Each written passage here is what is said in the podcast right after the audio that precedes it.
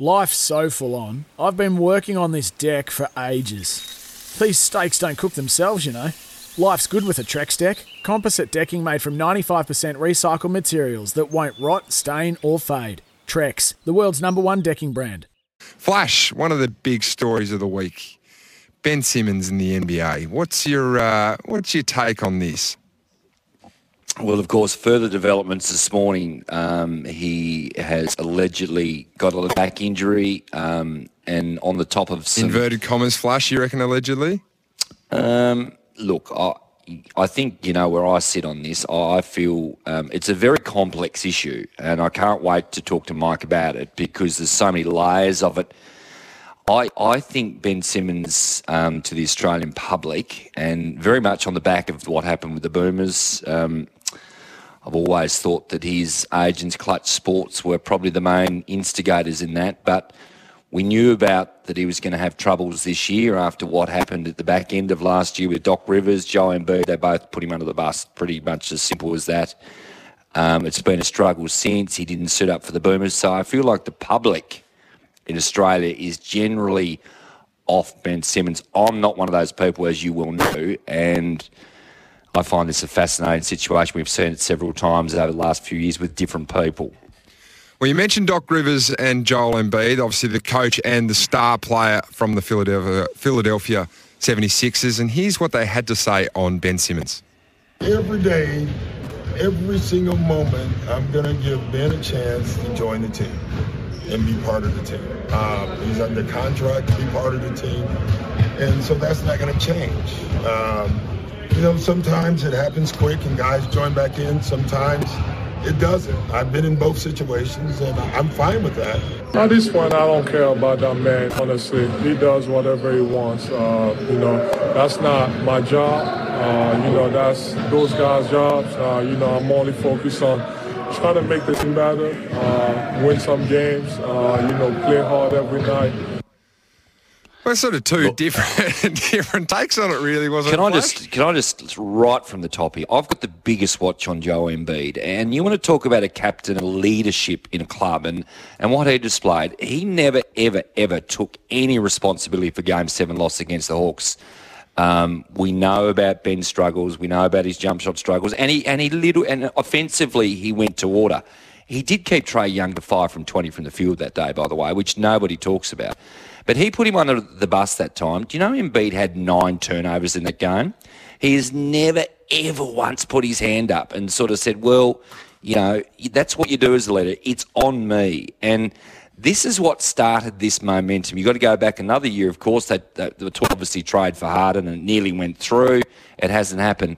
Full circle now. And my understanding is, even over the last couple of days, that the hierarchy at the Sixers still want to try and make this work somehow, but I'm not sure it's going to work, sadly. And let's just hope he can get to somewhere like it's not going to happen, but imagine the Golden State Warriors, where he could just be that modern version of Draymond with all your shooters, Poole and obviously Curry and Thompson in particular.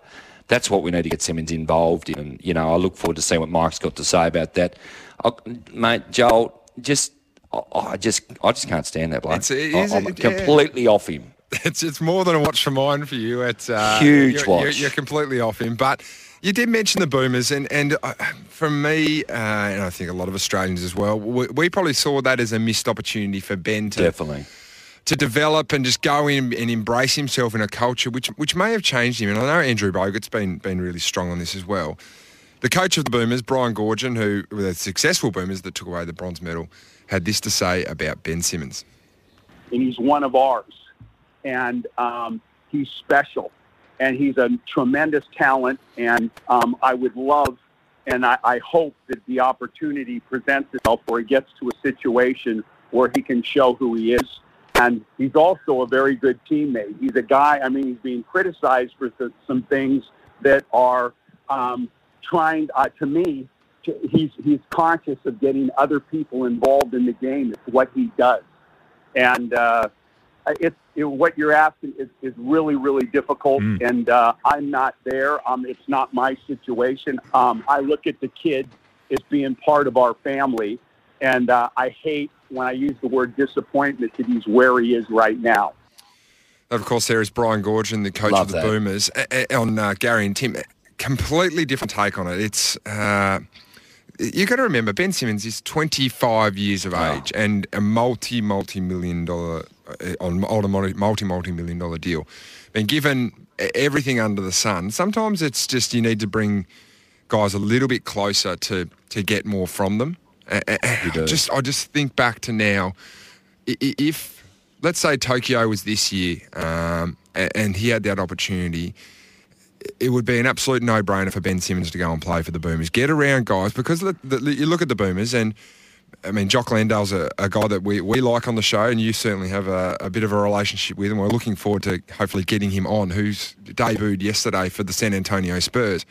But that type of player, Patty Mills, Matthew Dellavedova, they're the heart and soul of their basketball teams. Ingles, Baines, go through them all. They're not stars, but they are the glue men.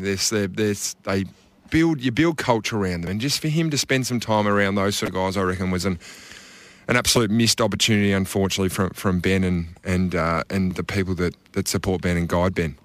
There's no doubt about that, and it certainly was a missed opportunity, and I was very, disappointed, and more so I feel like where he's been guided. It's very American. Klutch Sports, you and I are very obsessive American lovers, of course, but Klutch Sports have really controlled this narrative, and for them, going to play for your country, Australia, they wouldn't have even seen 1% of relevance why that would have helped Ben going forward. Surrounding himself with those guys would have been absolutely sensational. It's a tough situation.